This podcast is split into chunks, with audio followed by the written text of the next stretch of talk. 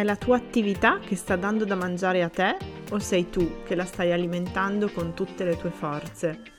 La terza stagione di questo podcast si fa ancora più pragmatica e concreta e va a scandagliare dall'interno proprio il rapporto tra creatività e impresa, prendendo in considerazione un'azienda che conosco piuttosto bene, la mia. Questo è Con la creatività si mangia e io sono Sara Malaguti, digital strategist con la passione per la creatività.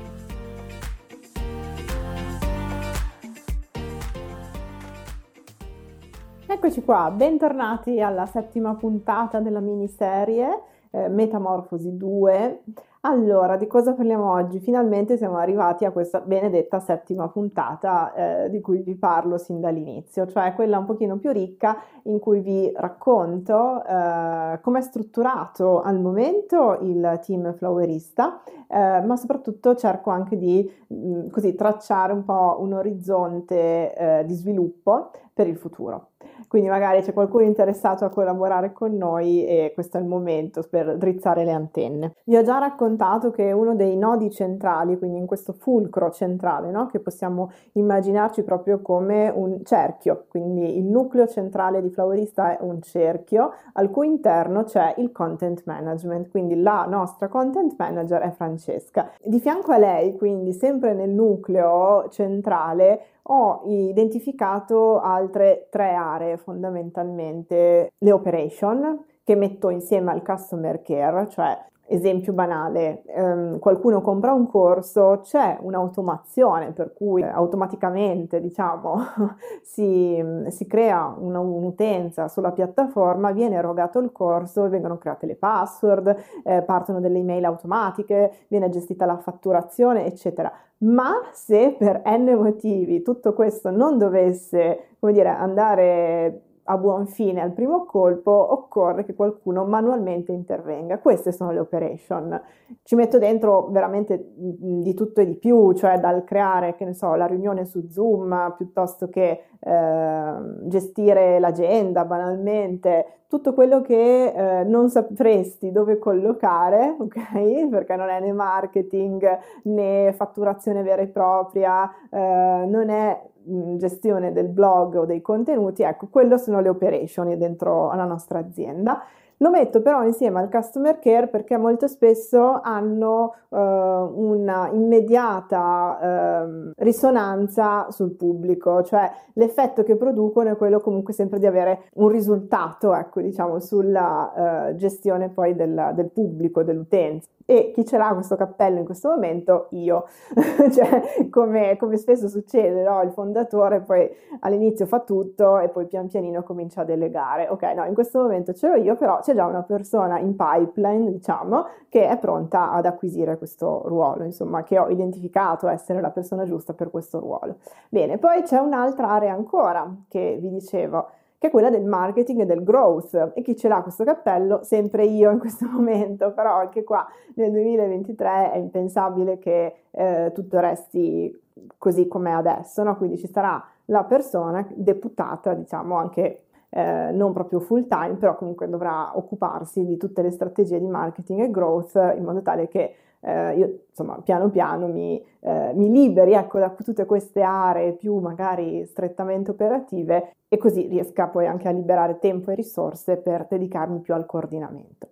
Siccome siamo no code e c'è tutto il quarto episodio, se non erro, dedicato a, eh, a, questa, a, questo aspetto della nostra azienda, non c'è un team di prodotto vero e proprio, quindi non c'è nessuno sviluppatore, non c'è nessun coordinamento come digital product manager. Non escludo che in un futuro invece ci sarà anche questa esigenza ma veniamo alle aree più specificatamente riconducibili, diciamo, al business model flowerista, perché lo conoscete, insomma, ve ne ho parlato tante volte, eh, c'è tutta l'area di formazione e va bene, ma c'è anche tutta l'area di visibilità e tutta l'area di networking, quindi c'è la visibilità che è data dalla boutique, sostanzialmente dai nostri canali di visibilità sulla community e poi c'è tutta l'area di F Club che rappresenta invece il modello di networking. Bene, allora sapete che sulla boutique da ormai 2020, se non erro, c'è Isabella che gestisce un po' diciamo, lo stile eh, di flowerista e eh, sull'area di, di, di, F Club, quindi sulla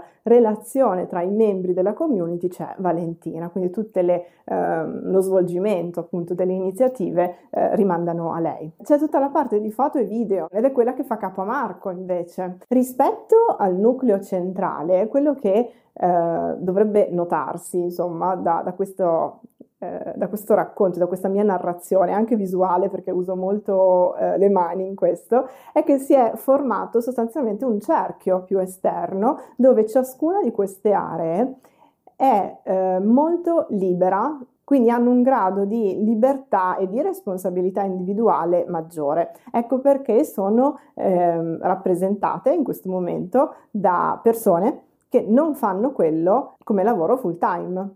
E anzi, quello che penso è che mh, portando delle modalità di lavoro, delle istanze, delle eh, caratteristiche che appunto provengono da altri settori magari o comunque da altri lavori, ehm, fanno sì che eh, ci sia molta più contaminazione, uno sguardo molto più vasto, più ampio proprio e che quindi ne possa beneficiare il flowerista stessa da questa cosa. Quindi stiamo entrando sempre di più eh, in quello che è proprio il mio pensiero fondante, cioè che il modello organizzativo del futuro sia l'unione di tanti puntini liberi di muoversi. E ho anche dato un nome, come sempre, perché parto sempre da lì, da, dalla denominazione di qualcosa, quando lo sento così bello mh, denso di contenuto, e l'ho chiamato free linkage, cioè sostanzialmente è questo link di persone accomunate da valori comuni, da un sentire comune, da una filosofia, insomma, eh, dove però ciascuna apporta il proprio capitale eh, umano e sociale e ne beneficia il tutto e ne beneficia l'insieme. È un po' il concetto dell'intelligenza diffusa, se vogliamo, e in parte dovrebbe ricordarvi e ricordarci eh, la blockchain. Cioè non è altro che la decentralizzazione del potere, dove ogni singolo nodo ha una certa dose di autonomia, di libertà, di responsabilità individuale eh, governata solo da dei principi di massima, cioè da dei processi. Il vero re, la, la supremazia vera ce l'ha il processo. Quando viene in un certo senso stabilito quello, qual è il processo da seguire, a quel punto non c'è più un giusto o uno sbagliato, ci può essere semplicemente il proprio modo di raggiungere quell'obiettivo e ognuno lo farà con eh, la propria intelligenza, appunto, e il proprio bagaglio di conoscenze. Cioè io mi aspetto che la generazione del futuro sempre di più non ambisca a un posto di lavoro, come dire, ehm, per sempre o un posto di lavoro che garantisca eh, una stabilità che per forza di cose non esiste, perché non esiste proprio più il concetto di stabilità nel mondo, cioè dobbiamo tutti avvicinarci, approcciarci all'idea di instabilità e di incertezza. Quindi anche in questo modello organizzativo in realtà c'è tanta instabilità perché eh, fondamentalmente si prende atto che le persone possano cambiare, possano non voler più lavorare con noi, per noi, eh, possano voler dedicare solo una parte del proprio tempo a un'attività perché considerano di volerne fare altre ed è giustissimo che sia così. Quindi l'instabilità in un certo senso entra a far parte dei modelli organizzativi e sarebbe molto miope, molto um, arrogante, ecco, non volerne tenere conto. Pensare di poter imporre um, le proprie regole a tutti quanti, quando abbiamo visto insomma sempre più che in realtà lo stipendio o i buoni pasto, i world economici non sono più il driver principale per le nuove generazioni, cioè c'è molto altro, il fatto di poter ad esempio fare la differenza, dare un proprio contributo. Quindi è un po' questo, diciamo, l'idea di fondo che, che ci muove. Poi ovviamente ci sono aree ancora più esterne, no? quindi volendo sempre usare questa metafora dei cerchi, ancora più all'esterno troviamo, eh, non so, commercialista, l'avvocata che comunque è importantissima, l'ufficio stampa, eh, designer vari che a vario titolo apportano eh, il loro stile, perché a seconda del progetto magari ci può essere il designer che lo interpreta nel giusto modo eh, ed è giusto per quel progetto. Quindi c'è anche un'idea un po' di, eh, se vogliamo, pop-up up team, cioè team di prodotto, di progetto ehm, che si mettono insieme e poi